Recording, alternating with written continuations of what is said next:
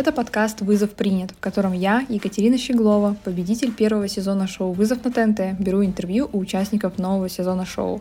Вместе мы обсуждаем путь умников на проекте и то, чем они занимаются в обычной жизни. У меня в гостях уже побывали киберспортсменка по доте, разработчик компьютерного слуха и философ. Рекомендую вам послушать предыдущие выпуски подкаста, потому что в них очень круто раскрылись герои шоу «Вызов в Дагестане». Этот подкаст не только дополнение к шоу, но и отличная возможность узнать научную и талантливую молодежь поближе.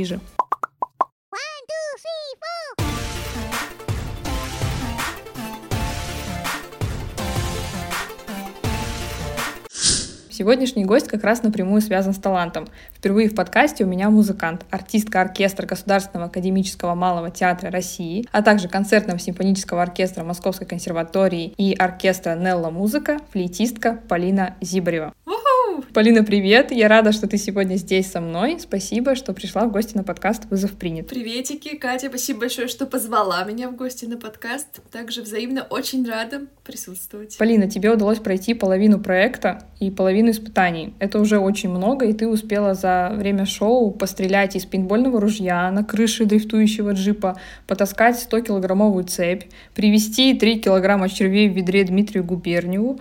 Но самым страшным испытанием, мне кажется, было последнее испытание, которое вы прошли вместе с напарником. Это испытание «Большие качели». Для девчонок это было сложное испытание. Нужно быть очень бесстрашным, мне кажется, иметь сильные руки, хорошо владеть чувством баланса. И кроме того, многие получили травмы на этом испытании и после испытания. Я уверена, что кто-то наверняка получил по шапке за это. Почему вам не выдали перчатки с полупальцами для этого испытания? Потому что очень много девчонок содрали руки, и кожу во время падений с э, этой конструкции. Как тебе вообще это было испытание? Страшно ли тебе было? Во-первых, я хочу сказать, что я довезла до Губерниева мало червяков, потому что Ваня очень решил меня покормить, видимо. Очень много червяков я съела, было очень вкусно, да, кстати. Ты прям съела? Моя любимая история.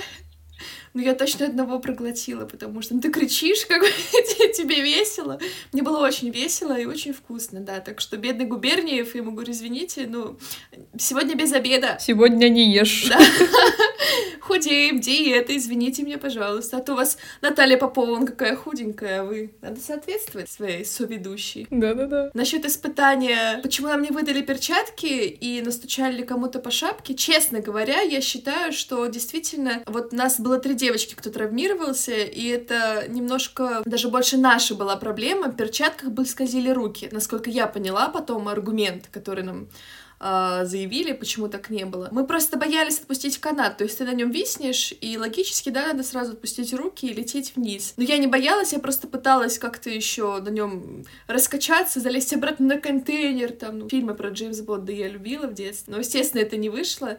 И пока ты как бы летишь вниз, у тебя рука еще немножко скользит по канату и сдирается кожа. Это, конечно, очень было очень невесело, особенно мне. Я потом поехала на фестиваль в Санкт-Петербург, и я очень долго не могла нормально играть. У меня постоянно они сдирались, снова кровь по флейте, там просто... То есть у тебя была прям профессиональная травма, можно сказать, что у тебя деятельность пострадала. Да, на самом деле. Да, я не, просто не очень люблю жаловаться на такие вещи, потому что я понимаю, осознаю, что это все таки моя вина, и там стоять, плакать на взрыв, говорить, как мне плохо, пожалейте, тоже немножко не в моих принципах. Но это было опасно, правда.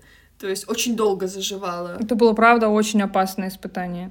И то, что вы потравмировались, это, конечно, очень странно. Я когда смотрела, я вообще не понимала, почему вам не выдали перчатки. У нас были перчатки на всех испытаниях. Я думаю, ну, это очень странно. Их либо просто забыли, либо это действительно было как-то непреднамеренно сделано. Почему так произошло? Мне было искренне вас жаль, обидно за вас, потому что я понимаю, что мальчики еще хоть как-то могут это осознать в моменте, у них больше практики с канатами и так далее за их жизненный путь.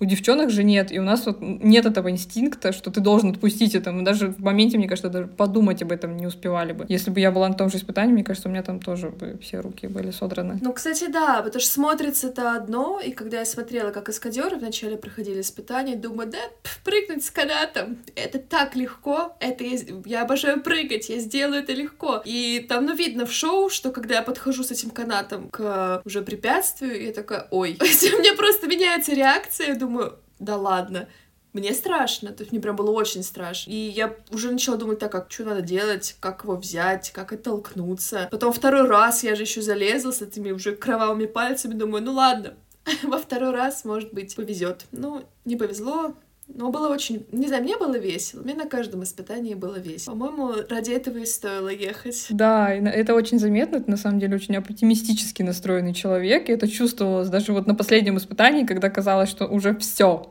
уже прям все. И ты такая довольная, что-то такое, там шутки рассказывает всем. Так нет, шутки-то я потом рассказываю. А, нет, слушай, последнее испытание это было больше испытание даже для меня не физически, а моральное, потому что на самом деле где-то спустя минут 10, когда у нас с Кириллом действительно большая была проблема, он огромный, я не огромная, да, как бы, и у нас расход силы с этими палками, он шел как-то очень странно поначалу, почему-то очень много на меня шло, на мои плечи, которые вообще не подкачаны. Это надо исправлять, кстати, да. Но это не важно. И то есть было очень тяжело, у меня забились руки сразу же, и они стали дрожать. Я думаю, все, надо опускать палку, говорить, да идите вы все как бы куда подальше, до свидания, мы это не пройдем. Но я бы в жизни тоже так не сделала. Думаю, ладно, Полина, соберись, бери эту палку дальше, и пытайтесь уже хоть что-то пронести. Хотя это было, правда, вот максимально. Это было для меня самое тяжелое испытание за все пять серий. Дорогие слушатели, приближается новогодняя пора, и мы совсем скоро соберемся со своими близкими и будем пересматривать любимые новогодние фильмы. Лично я со своей семьей обожаю каждый год пересматривать Гарри Поттера. Уверена, что и вы тоже. Но в этом году я планирую не только посмотреть любимые фильмы, но и послушать подкаст «Ожидаю защитника», в котором Патриана обсуждается в мельчайших деталях, и даже в самых знакомых фильмах после него вы увидите чуточку больше. Всем привет! Меня зовут Ксюша, и я ведущая подкаста «Ожидаю защитника», подкаста про Гарри Поттера. Там я рассказываю про темы любви, дружбы, предательства в серии. Я приглашаю гостей и спрашиваю у них, а качественный ли получился художественный перевод на русский? Можно ли рассматривать Таню Гротер как уникальный самостоятельный проект? Кем станут герои Патерианы, когда вырастут, если применить к ним профориентационные тесты? Еще я даю советы, как написать не менее гениальный роман или романы, как создать запоминающегося героя, яркий сеттинг, где искать вдохновение, как создавать фанфики или как аккуратно заимствовать понравившиеся темы из Гарри Поттера и добавлять в ваш оригинальный текст, чтобы никто не обвинил вас в плагиате. По ссылке в описании выпуска вы найдете ссылку на мой самый последний эпизод – Слышимся. Расскажи, почему вот в э, Логово после четвертой серии, где вы сражались за место в проекте с Марусей и Андреем, почему ты выбрала именно Кирилла? Если думать тактически, то он не самый универсальный партнер и участник проекта. Потому что я не думала тактически. Я вообще не думала. Я вообще думала, что... Не то, что я думала, что я проиграю. Я такой человек, что я стараюсь... Кстати, это плохо, я тоже стала это исправлять. То есть я не выстраиваю какую-то супер длинную тактическую линию. Я поставила себе цель, думаю, окей, я выиграю, дальше решим проиграю, зачем я сейчас буду думать, да, кого мне выбирать, а вдруг я проиграю еще тут, ну, не буду об этом думать. И когда мы выигрываем, и мне вот Наталья говорит, Полина, выбирай партнера, я думаю, ой, я даже не помню, чем я руководствовалась, но, скорее всего, человеческим фактором Кирилл из всех мальчиков, звезд, но он был самый приятный человек, он был самый честный, самый, ну, че, вот просто самый лучший. И мне уже, наверное, было в какой-то момент все равно, что там будет дальше в плане физики и испытаний. Мне хотелось хоть одну серию, с человеком общаться, просто разговаривать до испытания, на испытании, диалог, чтобы у меня был, почувствовать, что я в команде, а не просто тут такая бегаю, цепи ношу, червяков кушаю. И честно, это была моя, это моя любимая серия, и, наверное, даже я по себе это увидела, когда смотрела. Я гораздо раскрепощеннее была, мне было очень классно. Неважно, проиграли мы там, выиграли, ну, уже в пофиг. Кирилл очень хорошо поддерживал. Мне тоже так показалось, что ты именно вот в пар в партнерстве с Кириллом ты очень раскрылась. Да, в последней серии тебя было много, ты была заметна, ты была позитивно, позитивно настроенная. И я тебя, наверное, отчасти понимаю с тем, что действительно хотелось быть в паре с человеком, который просто тебе приятен. Да. Но разве у вас с Ваней не получилось построить какого-то такого коннекта? Да, вот что мужчина делает с женщинами, понимаешь? как мужчина влияет. Большой сильный мужчина. Ване 17 лет. Этот сейчас ему 18, да, мальчик уже у нас совершеннолетний, но этот фактор стоит учитывать. То есть у нас 10 лет разницы в возрасте, хотя мне казалось, когда я поняла, что мы вместе будем в паре в первой серии, думаю, блин, мы оба музыканты, сейчас мы будем в перерывах играть песни, петь под гитару, я не знаю, там, я себе не придумывала, просто детский лагерь какой-то, огонек. А по факту, нет, мы не общались, э, чаще сидел в телефоне, ну, слушай, у него свои, своя тусовка, свое мировоззрение, свое какое-то восприятие всего. И с моим оно не особо, видимо, сходилось в этом плане. В плане музыкальном, кстати, у нас очень много было схожего. Я об этом тоже говорила. В плане человеческом мне кажется, ему не было интересно. Я, честно, серии две точно за ним бегала так. Ваня, пойдем поболтаем. А потом я думаю, блин, мне 27 лет, я бегаю за 17-летним пацаном. Как-то, по-моему, странно. Ну да ладно. Да я думаю, даже никто из зрителей не успел понять, что у вас разница в возрасте 10 лет на самом деле. Конечно, никто об этом не сказал. Я ждала этого больше всего старушка и ребенок просто. У меня сестра старше, чем Ваня. Блин, ну это прикольно. А какое испытание влога тебе больше понравилось? Первое, которое вы проходили с бочками, или второе, где вы переносили фигуры палками? Первое, потому что... Не потому что я его выиграла, а потому что была возможность его выиграть, то есть мне было оно проще физически. Ну, там, конечно, были эти примеры чудесные, тоже никогда не забуду. Я разучилась считать столбиком, мне кажется, в классе в пятом. Я, в принципе, перестала учиться в классе в пятом, в четвертом, когда я стала ездить постоянно на конкурсы, и я пропускала все уроки из-за этого.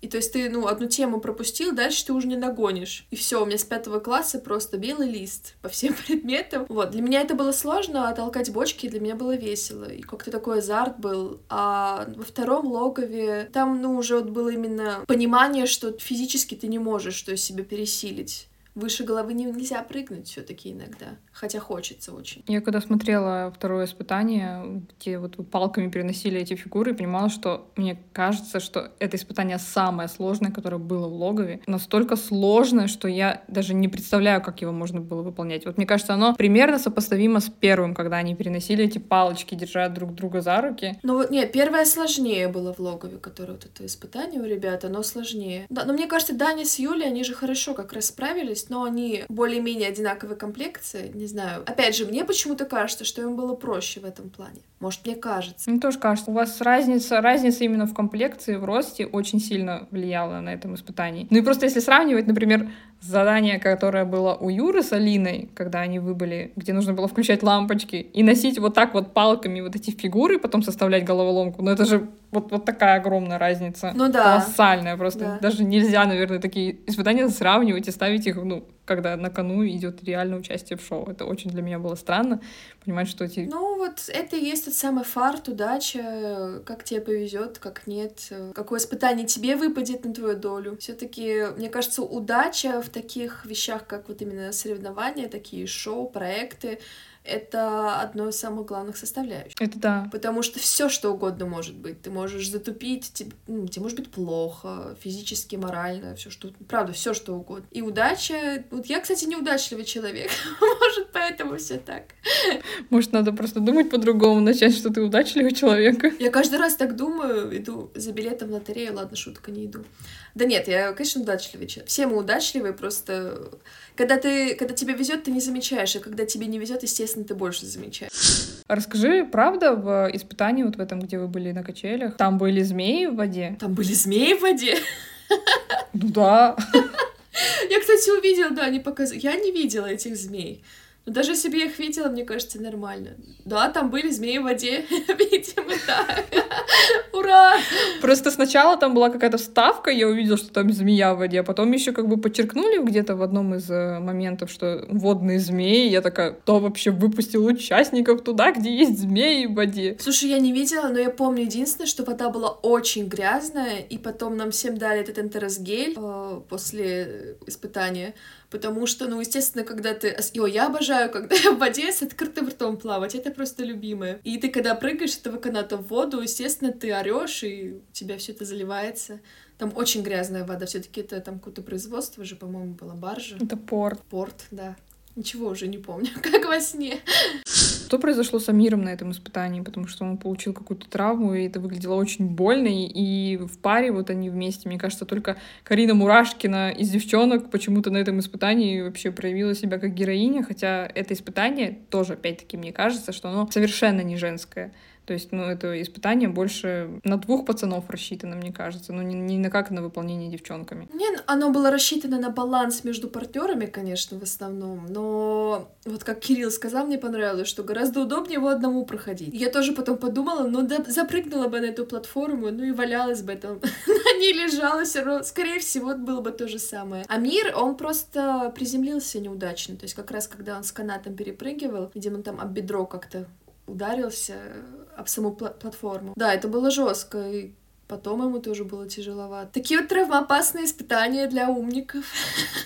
А, очень. У вас действительно с Кириллом, если бы вы проходили это испытание, ну, вместе вы были на платформе, то ваша разница в, в росте и в весе настолько колоссально разная, что я даже не знаю, как, как бы вам там нужно было словить баланс. Слушай, мы смеялись, потому что когда ты же не сразу знаешь, какая очередь у участников. И мы приехали, мы на это смотрим. Я говорю, я тебе отвечаю, Кирилл, мы будем последние, потому что они испугаются, что ты сломаешь эту платформу нафиг. Он такой, да нет, нет, нас в середину поставят. И, конечно же, нас ставят последними. Я говорю, видишь, не одна я так думаю. Я так и думала, что мы туда прыгнем, и что-то пойдет не так. И как бы ладно уже, даже если бы уже это сломалось, остальные хотя бы прошли. Вот вы проходили его последними. Какие у вас вообще чувства были, когда вы ждали своей очереди и видели результаты других ребят? Слушай, нас еще заставили смотреть очень много пар. Мы так не хотели. Мы посмотрели две пары. Кирилл такой, я все понял. У нас была супер стратегия. Он как раз ее немножко проявил, чтобы он встал в прямой рост, такую в позу звезды, схватился за эти цепочки и держал платформу. Или там, чтобы мы канатами ее привязали. Короче, что мы там только не придумали. Потом, конечно, естественно, этого не вышло. А потом нам сказали, нет, смотрите, там еще трех пар. Мы такие, да блин, мы хотим уже пойти ничего не делать. Вот, но мы смотрели ребят, конечно, болели за всех. Мы вообще не волновались. Вот, говорю, мне с Кирилла было в этом плане очень комфортно. Мы что-то болтали, стояли, у него же еще же смешнее всех одежды, не было его размера. Это тоже мы миллион раз там обсудили. Вот уже после испытания, конечно, он тоже был, он уже все еще, точнее, был веселый, а я уже там все словила депрессию, думаю, ну все, логово. Второй раз подряд опять это логово, только там отдохнуть захотела еще раз Волокова. Но у вас была сильная привилегия, что вы могли подсматривать, как другие проходят испытания, потому что если бы вы не подсматривали, то у вас бы не было вообще никакого шанса какую-то тактику выстроить. Так все, что мы выстроили, мы этим не воспользовались. На самом деле нам не помогла ни одна тактика, ни одна стратегия, которую мы придумали. Потому что мы такие, сейчас мы привяжем этими канатами платформу, а потом мы приходим уже, вот все, там, нам следующими идти. И Кирилл говорит это инструктору, он такой, вы вообще нормальные? у вас не получится, вы сейчас научитесь, все поломаете. Сидите на жопе ровно, как бы, да. Идите прыгайте, как уже пойдет. Я думаю, ну ладно. У всех, у кого беру интервью для подкаста, многие говорят, что на испытании тактика просто с треском проваливается, и все, что ты заранее перед испытанием думаешь, как ты будешь его проходить, находишь какие-то лайфхаки, продумываешь наперед, это все не получается и не работает. Это бесполезно, конечно, потому что, да, потому что уже в моменте ты понимаешь, что все немножко не так, как ты себе представлял в теории, а на практике вообще все иначе, и уже делаешь, инстинкт тебе велит. Как задача по физике, когда тебе пишут э, в условиях, что рассчитать при нормальных условиях, это вот и есть эта тактика. А по факту в реальной жизни ты не можешь применить нормальные условия, потому что они недостижимы. Ты не выявила такую тактику, что в основном шоу покидают те, кто были последними на испытании, нежели те, кто за кого проголосовали. Потому что обычно это так, и как бы статистика, приведенная моя и замеченная зрителями по двум сезонам, что чаще всего выбывает пара, которая была последней на испытании. Или у вас в моменте вы не подозревали, что это действительно так, и как бы, ну, понимали, что в этот раз все может переиграть. Слушай, я об этом не думала, но вот сейчас подумала, это же очень легко объясняется психологически, потому что когда ты прошел последний, ты уже немножко морально сломлен ну, это поражение, никто не любит поражение.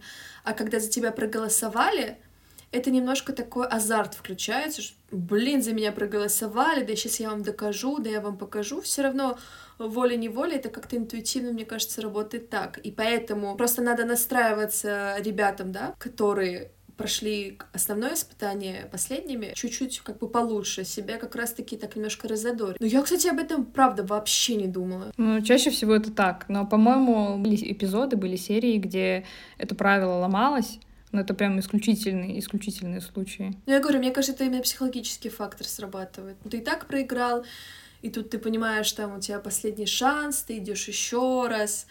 А когда за тебя голосуют, как бы это же не потому, что ты там проиграл или слабо, а потому что, скорее всего, наоборот, потому что ты сильный. Чаще всего голосуют, чтобы кого-то выбить, слить и так далее. На шоу мы тебя увидели с разных сторон, но мне и слушателям очень хочется узнать о твоей главной страсти — о флейте. Ты и Флейта подружились, когда тебе было всего 4 года. Это правда? Расскажи, как это случилось и как такую малышку привлекла музыка. Такую малышку вообще не привлекла музыка. Я сейчас разобью все эти милые стереотипы. Все гораздо правдивее и банальней. У меня астма была и очень сильная, вообще очень болела, тяжело было лечить я делала всякие гимнастики и так далее, и врачи посоветовали маме, что надо вот ребенка отдать на какой-нибудь духовой инструмент. Диафрагмальное дыхание, все дела. То есть, кстати, никого не волнует, что ребенок, я на самом деле лет до 9 вообще не понимала, как дышать правильно, но им казалось, что я лечусь, и слава богу. Но это все неправда. Вот и мне отдали эту блокфлейту, я пошла в детский садик, там у нас была музыкальная группа, тили-тили тролливали, вышли гуси погулять, это мои первые песни. Ну, мне было весело, я мучила всех соседей, маму. На блокфлейте очень легко играть, на самом деле. Но я была маленькая, и, то есть, например, лет в 7-6 уже можно перевести ребенка на большую флейту, на которой я сейчас играю. Но я была маленькая, коротенькие ручки, и меня где-то лет 8-9, по-моему, только перевели на большую. И тут начались проблемы, потому что я такой был талант блок флетиста, а тут все заново, просто другая специфика. Вот, и это было уже... это уже другая история, это было сложнее. Но на самом деле, если говорить честно, я прям осознанно занялась музыкой в 19 лет. Все остальное время это такая инерция. Я просто ходила в музыкальную школу, меня возили по конкурсам. Я там занимала места, мне было все равно даже. То есть я не могу сказать, что я любила музыку. Я очень много раз хотела бросить музыкальную школу. И я считаю даже, что это надо делать, потому что лучше бы я бросила и сама вернулась по своему желанию. Вот, а потом я уже говорила, что я плохо училась в образовательной школе из-за конкурсов. Когда я после девятого класса встала вопрос, а что же дальше, я поняла, что я больше ничего не умею. То есть я умею там рисовать, у меня была театральная студия. Да дальше. И самое простое было поступить в музучилище в Тольятти. Думаю, окей, на год поступлю. Как-нибудь первый год закончу и переведусь, пойду на журналист, еще куда-то, ну, в такую тоже творческую сферу, но немножко другую. Ну и вышло так, что я в 19 лет любила музыку, стала заниматься по очень много часов в день и вообще потом перевелась в Москву. Так что все невозможное возможно, сколько бы тебе не было лет, это точно. Потому что заниматься надо с детства хорошо. Дети, если вы слушаете слушайте это, пожалуйста, занимайтесь по много часов, если вы этого сами хотите, конечно. Очень интересная, витиеватая история у тебя на самом деле, оказывается, получилась, потому что я думала, что ты, а, что твоя история будет похожа на историю Матвея Блюмина, которую он нам рассказывал, когда пришел на проект с первого сезона «Скрипач». Он рассказывал, что в три года они с мамой пришли забирать его старшего брата из э, музыкальной школы, и он увидел там и услышал скрипку, и он в этот момент понял, что я хочу тоже. И ему купили маленькую скрипку, он начал заниматься, и все, и вот всю вот эту жизнь он вот посвятил этой скрипке. Я думаю, господи, так что бывает? В три года ребенку приходит какое-то озарение, он такой, я хочу. Слушай, это очень красивая история, но не то чтобы нереалистичная. Такие случаи бывают, но мне кажется, они гораздо реже. То есть у меня такая прям жизненная история. Я не могу сказать, что мне не нравилось играть. Мне нравилось играть, то есть это прикольно. Но опять же, вот эти конкурсы, например, я сейчас на конкурсы принципиально не езжу, потому что вот все, прям мне настолько этого хватило. Этот соревновательный дух — это уже не для меня музыкальный. Ты просто выходишь играть, и это же очень необъективные вещи, эти конкурсы. Конечно, в детстве я не могу сказать, что я прям фанатела от этой сферы, но на самом деле, наверное, во взрослом возрасте лучше, когда ты начинаешь любить такое дело, потому что это уже прям осознанно, и у тебя уже есть мозг, определенный все равно опыт, образование, такая подложка, и ты можешь в нее вкладывать. Что надо читать книжки еще обязательно, ходить там по музеям. Это такое образование, оно не только музыкальное, то есть как у актеров. Ты должен во всех сферах искусства действительно разбираться, потому что иначе ты не будешь понимать вообще, о чем эта музыка, то, что хотел донести, зачем, почему. Философия, вот поэтому я там Андрея иногда мучила, конечно. Или он меня, я так и не поняла. Но кто-то кого-то мучил. Это, кстати, очень интересно. Я об этом не думала, что музыкантам действительно нужно развиваться во всех э, сферах деятельности, потому что, ну, это же тоже такая какая-то компиляция всего, музыка. Потому что для меня вот музыка, когда я ходила в музыкальную школу, ну, я ходила в школу искусства, занималась танцами, и при этом у нас была музыкальная грамота. Мгм. Для меня ноты, это я только скрипичный ключ знаю, что с него начинается все.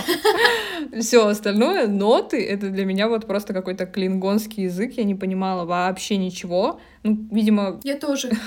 Видимо, мне казалось, что как бы, ну вот, что-то точное мне нужно, что-то понятное, потому что музыка, она же может быть хоть какой, какой угодно. И я вот этого не понимала, а вот ты сейчас говоришь, что... Слушай, нет, музыка очень математична. Да? Очень математична музыка, конечно. У нас есть привет гармония, теория музыки. Это, к сожалению, та же математика. К сожалению, для меня это было, потому что вот мне как раз это сложно. А насчет того, что развиваться во всех сферах, это по факту нужно, я считаю, всем людям. Ну, согласись, это в любой... Вообще, какая бы у тебя ни была работа, творческая направленность, она, во-первых, есть везде, во-вторых, тебя это может отвлекать, тебя это может вдохновлять, дарить какие-то новые эмоции и новые идеи в твоей же работе. Неважно, опять же, какая-то музыка, стихи, кино. А как сейчас тебе удается оттачивать вот это мастерство, быстро запоминать композиции? И какой у тебя вообще сейчас вот объем багажа твоих композиций, которые ты там знаешь, например, наизусть? Да, я это называю моя головная библиотека. Слушай, честно, очень много. Очень много с возрастом. С возрастом, да. Как я себе говорю. Но на самом деле с возрастом стало тяжелее запоминать наизусть большие такие пласты нотного текста, но быстро. Я, в принципе, вот произведение посмотрю, за день я могу его наизусть сыграть. Но у меня есть большой плюс. Для музыканта у меня абсолютный слух. То есть я слышу музыку не просто там тади да да дан а я нотами слышу, к сожалению, тоже иногда. Это мешает иногда слушать. Ты идешь на концерт, и вместо того, чтобы расслабиться, у тебя в голове там до, си, ля, соль, фа, такой, блин, класс. То есть я услышу песню, я могу почти сразу воспроизвести на флейте. Ну, на фортепиано, на, на чем-нибудь могу. Для меня это поразительно слышать, что ты можешь слышать составляющие музыки.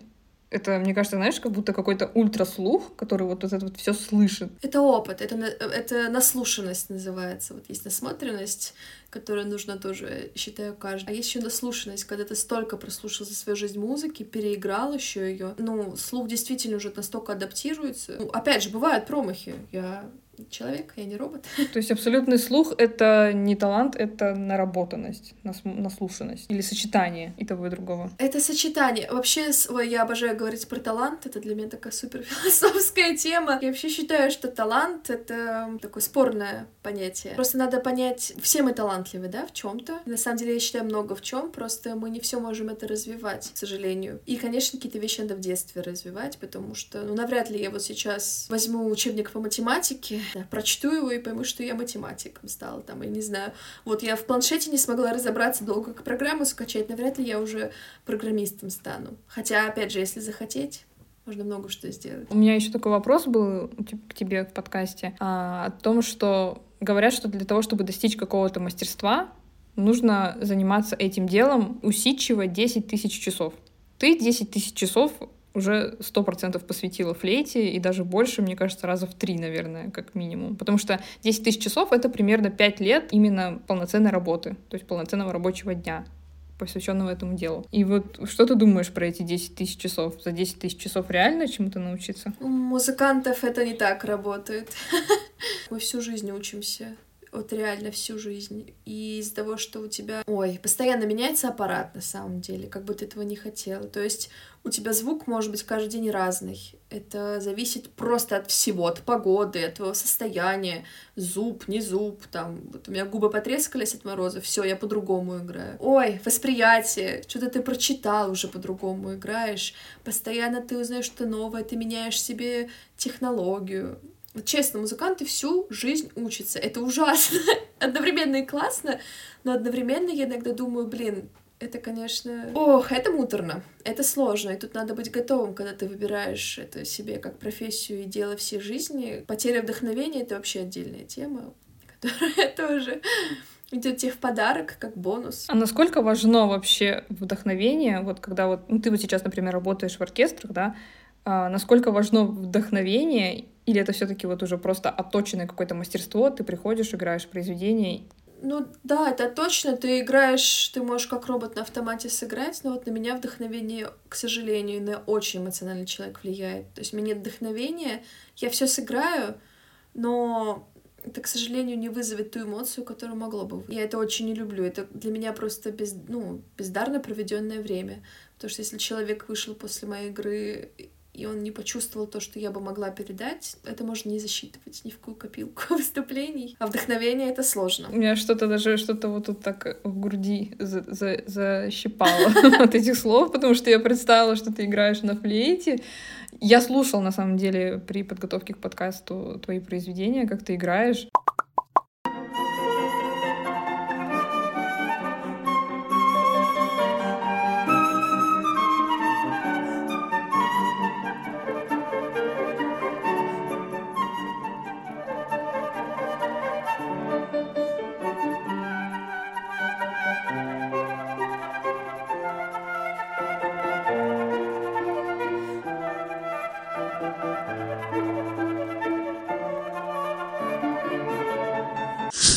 Честно скажу, что я до этого как бы ну, не вслушивалась сильно в флейту, у меня как-то не связывала с этим жизнь, я, я очень далека от музыки, вот прям максимально. То есть моя музыка — это все, что играет у меня вот в наушниках, и все. Ну, я слушаю там и рэп, и фонк, и разные попсовые песни, попсовые песни 90-х, то есть вот такое вот. Но с классической музыкой, вот я говорю, у меня, видимо, случилась какая-то травма в музыкальной школе, когда меня просили вот так вот отстукать три четверти, а я такая, как можно отстукать дроби?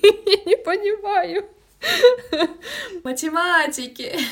Да, я сейчас тебя слушаю и представляю, что на самом деле флейта — это музыкальный инструмент. Это то же самое, что может играть в наушниках и задевать струны моей души, но просто без слов, просто именно звуком, вибрациями. И мне бы очень хотелось услышать это, конечно, вживую. Я надеюсь, что мне подвернется такой шанс. Я побываю у тебя на выступлении. Приезжаю в Москву, слушай, музыка разная бывает. Вот, кстати, я классику вообще почти не слушаю. Чтобы я пошла такая не знаю, на прогулку у меня в наушниках классика, это очень редко. Я чаще всего слушаю, вот что ты там назвала рэп? Рэп слушаю, попсу с удовольствием. То есть у меня... А ты в рэпе тоже слышишь вот это до, си, ля, фасоль? В рэпе тяжелее. Это, там обычно три ноты. В рэпе там какой-нибудь биток слушаю. Я люблю так под них ходить ритмично. Да, но если есть ноты, я их, к сожалению, тоже слышу. Бывает и такое. В рэп же вкладывают, есть рэп там на классическую музыку, какие-нибудь ставки, я тоже такое люблю, поприкалываться. Мне нравится, то есть многим моим как бы коллегам, они говорят, господи, какой отстой, это просто ужас. Зачем насилуют музыку? Мне нравится. Почему бы и да? Это может быть, все может быть сделано классно, смотря как ты это сделаешь, с какой эмоцией ты это сделаешь. Вот совсем недавно был нашумевший концерт рэпера The Future, по-моему. Он выступал в оперном театре, кажется. И да, целый оркестр ему аккомпанировал в читке рэпа. Я когда это увидела... Так это классно! Я, да, и мне показалось, что это же это круто. Так и должно Если быть. бы многие рэперы вот это делали, это же, вау, это сочетание разных стилей музыки, и это настолько неординарно, но при этом настолько интересно и восхищает, что я бы вот на такой концерт с удовольствием сходила. Я вот только за такое, потому что соединять классику, ну, классическое звучание, да, как оркестровое, не классическую музыку, я про оркестр, и э, новых исполнителей, так и должно быть. Есть сейчас очень много таких проектов, и слава богу, что они есть. Потому что, ну, время идет, мы идем, мы меняемся, мы очень часто возвращаемся к старому, к старой музыке. Ну, ты сама говоришь, да? Ты любишь послушать песни 90-х? Я обожаю. И тоже такой слушаешь и думаешь, как было классно, вот тогда-то музыка была вот такая, а сейчас не то. Нифига. Сейчас тоже то, просто вот нам все равно всегда всем нравится. К сожалению, люди часто живут либо прошлым, либо будущим, да, а в настоящем тяжеловато. Тоже есть такой у нас психологический факт. А на самом деле сейчас тоже делают классную музыку. Чумаков, все, что он делает, я вот его просто всегда везде пиарю, среди своих знакомых, даю послушать все концерты. Это очень классно, послушай. Мне нравится Антон Беляев. Антон Беляев! Да, да лаборатория Антона Беляева. Это Вау. Это гениально, это гениально, по факту. Он соединил, просто синтезировал хор, оркестр, новых исполнителей как раз-таки, которые сейчас песни новые. У меня мурашки бегут сейчас по ногам. Почти все его песни западают. Да, это и есть музыка, когда ее вот на составляющие разбивают, добавляют к вокалу еще хор, и инструментальной части целый оркестр, и ты понимаешь, что как по-другому может звучать музыка в дополнении не только одного, в исполнении не только одного талантливого человека, но, там, не знаю, 50 других еще. И у нас какой, какая компиляция происходит этих талантов, и ты это все слушаешь. И я мне кажется, каждый трек, который они там записывали, он мне каждый западает в сердечко. То же самое. Просто каждый кавер, э, не знаю, особенно там скриптонита, лолиты. Слушаю, думаю, да как вообще-то можно было создать? Невероятно талантливые люди. И хочу спросить у тебя еще про новый проект, в котором ты участвуешь, Нелла Музыка. Это проект Нелла Музыка, это вообще мой любимый проект. А, его создала Катя Кочеткова. Мы с ней познакомились, она позвала меня на выступление, она работала тогда еще в музыкальной школе, она преподавала детишек хор, но она всегда очень любила как бы симфоническое дирижирование, и мы там делали маленькую оперетту, и вот она решила создать ансамбль, который будет, вот, знаешь Хаяо Миядзаки, да? Эти мультики «Унесенные призраками», «Ходячий замок», и там действительно очень крутая музыка. И очень много, я знаю, людей, которым нравится вообще вся эта мультипликация. И она создала сначала маленький ансамбль, и у нас была эта программа. И вот э, этому проекту два года. Он расширился действительно уже до невероятных масштабов. У нас уже куча программ. Дисней, Марвел, Миядзаки, тот же аниме постапокалипсис, итальянская программа про итальянские фильмы. Сейчас по-любому что-то я забуду, как всегда. В общем, и много-много чего дальше будет. И я вижу людей, которые приходят, они приходят... Представь, да, у тебя есть любимые фильмы, любимые мультики, и ты приходишь, ты их видишь, там же визуализация, обязательно большой экран, и живой оркестр, э, вокалисты, у нас шикарные вокалисты, это все вживую воспроизводится, это просто какая-то эйфория для, просто для твоих чувств, для твоей любви.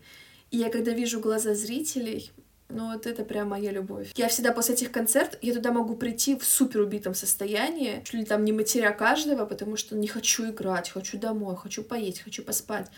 Но каким-то чудом каждый раз после этих концертов я выхожу заряженная вот этой обратной энергии людей. Я не знаю, как это работает, только там у меня пока так. Я когда, да, тоже увидела этот проект, я поняла, что вот это то, куда я действительно хочу сходить, потому что как-то вот идти в оперу, слушать классическую музыку, да, мне хочется, но если бы у меня была возможность послушать и увидеть то, что я действительно люблю, и я увидела, что у вас есть программа с диснеевскими мультиками, да. я себя представляю в зале, как я сижу, слушаю эту музыку, вижу на экране эти же вставки с, со своих любимых мультфильмов, это такая ностальгия колоссальная, и при этом такое наслаждение. Я сама плачу каждый концерт, честно, я плачу каждый концерт, мне кажется. Но я вообще всегда плачу, поэтому мне нормально. Это неудивительно, но прям пробивает всегда. Еще главное, с какой эмоцией ты отдаешься тоже музыке и зрителям, это всегда очень важно. Поэтому, может быть, для слушателей, кто у нас живет в Москве или собирается в ближайшее время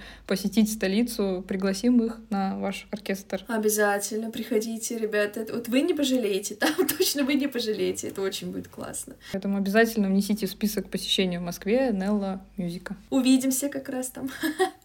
Ты лауреат множественных конкурсов России и международных, окончила консерваторию. Расскажи, пожалуйста, музыкальная карьера. Насколько это сложно? Какая конкуренция? Какими качествами нужно обладать, чтобы стать востребованным артистом? О, ну, музыкальная карьера, как и любая карьера, это, конечно же, сложно.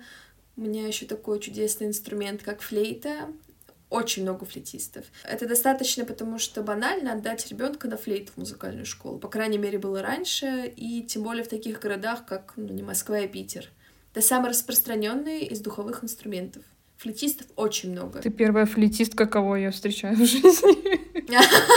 Вот так бывает, но правда, я не вру, это очень распространенный инструмент. Но мне было сложнее, потому что я как бы не из Москвы. Конечно, если ты там рождаешься в Москве, идешь в центральную музыкальную школу в детстве, ты заряжен. Если ты родился еще и вдобавок в музыкальной семье. Я родилась не в музыкальной, у меня вообще нет никого музыкантов. Я вот такая одна Просто бедные родители, да, воспитали. Это правда, это сложновато, но сейчас так звучит, как будто я ною, говорю, нет, не идите в музыку. Но просто это выглядит и слышится легче, чем есть на самом деле, это правда. Потому что постоянно ты сталкиваешься... Вот эти трудности конкурса — это вообще отдельная графа в жизни музыканта. Постоянно у что-то не будет получаться а вначале у тебя вообще ничего не будет получаться. То есть ты просто будешь издавать звуки, которые непонятно как звучат, как тебе хочется сыграть песенку, да, наверное, сразу какую-то, а ты ничего не можешь сыграть. И надо очень много заниматься. Я занималась, ну вот как я приехала в Москву, по 5 часов каждый день. 5, 6, 7 часов ежедневно.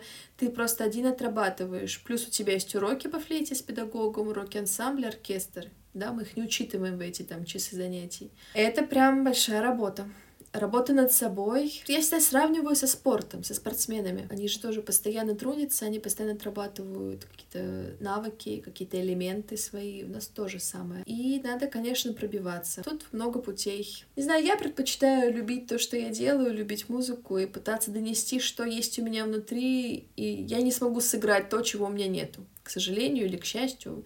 Вот как есть, так и есть, так и идем. Ну и развиваться дальше, самореализация в нашем деле, да и в любом деле, любого человека это все. Потому что если остановиться на развитии своем и подумать, слушай, ну я закончила консу, я выиграла там миллион этих дипломов лежат, и они вот их сжечь можно, честно, они мне не понадобятся. Выиграла эти конкурсы, работаю. Все, да?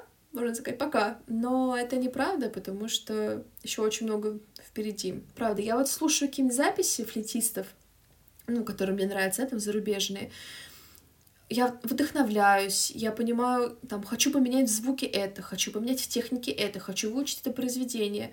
Ты постоянно, постоянно совершенствуешься. Ты, ну, а уже в плане оркестра, то есть можно работать в другом оркестре, да, играть в конкурсы в другие места, когда эти конкурсы будут, правда, конечно.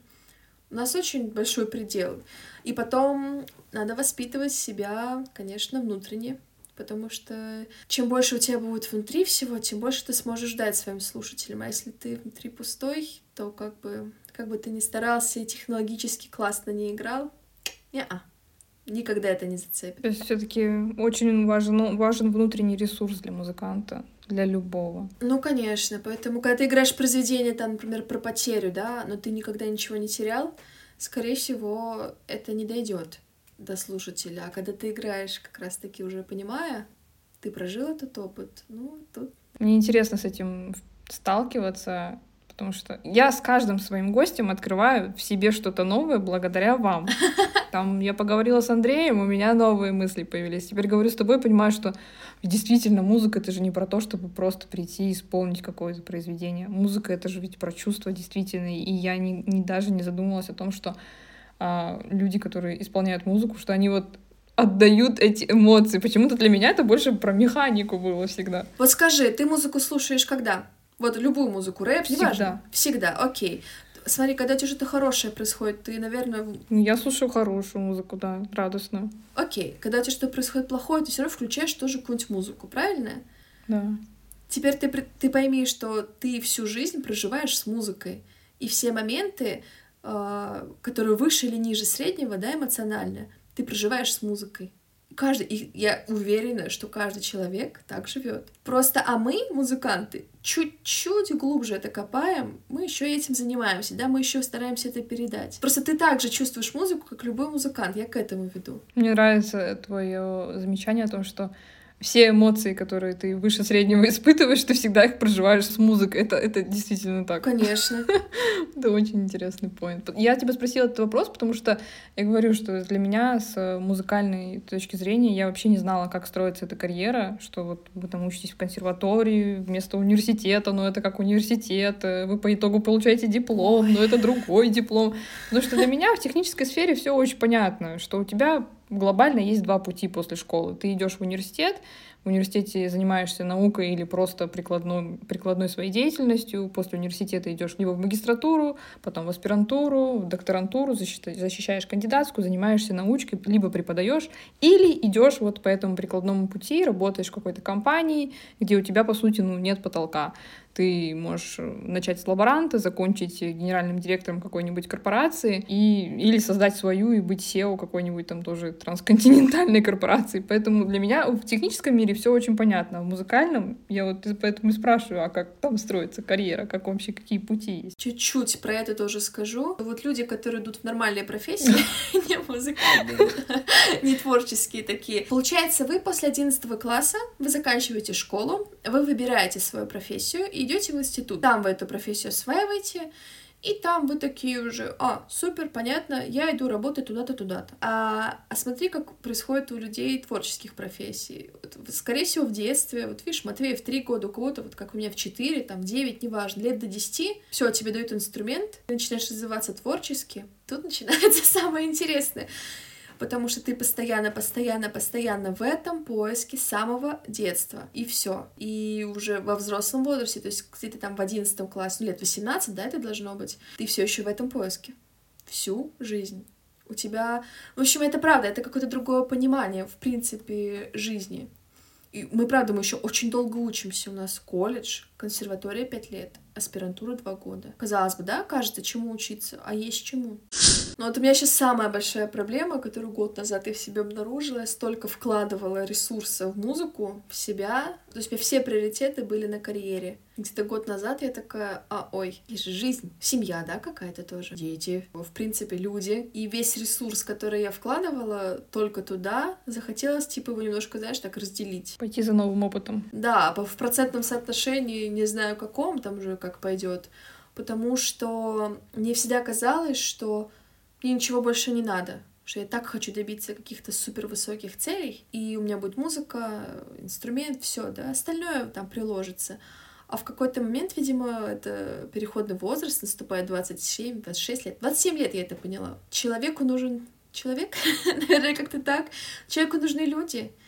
И какой смысл во всей этой крутой карьере, музыке, вдохновении, эмоции, если тебе этим не с кем делиться? Ну, плюс это какая-то тоже внутренняя ресурсность, подпитка, когда у тебя действительно какие-то новые чувства появляются, и ты потом их по-новому тоже опять-таки выражаешь в музыке.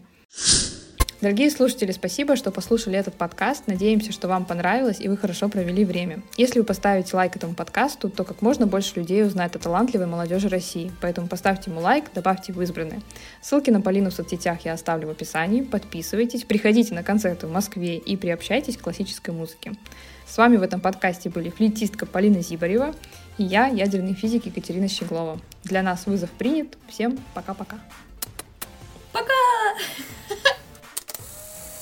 Вызов классная штука, всем советую.